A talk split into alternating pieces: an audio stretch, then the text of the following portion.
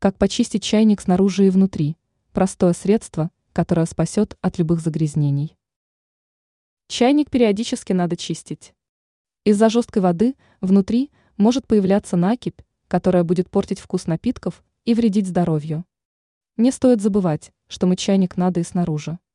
Все-таки во время приготовления пищи жирные капли могут попадать и на другой кухонный инвентарь. Убрать налет, жир и накипь можно при помощи всего двух копеечных продуктов, которые есть в доме. Нужно взять лимон и соль. Как почистить чайник лимоном и солью? Нужно цитрус разрезать на дольки, посыпать солью. Затем можно натереть стенки посуды внутри и снаружи. Надо оставить лимонный сок с солью на загрязнениях на 5-10 минут, а затем вымыть привычным способом. В конце процедуры останется только тщательно сполоснуть чайник. Плюс такого способа в том, что используются только натуральные компоненты, которые оставляют после себя приятный аромат. Ранее мы рассказывали, как еще можно избавиться от накипи при помощи подручных средств.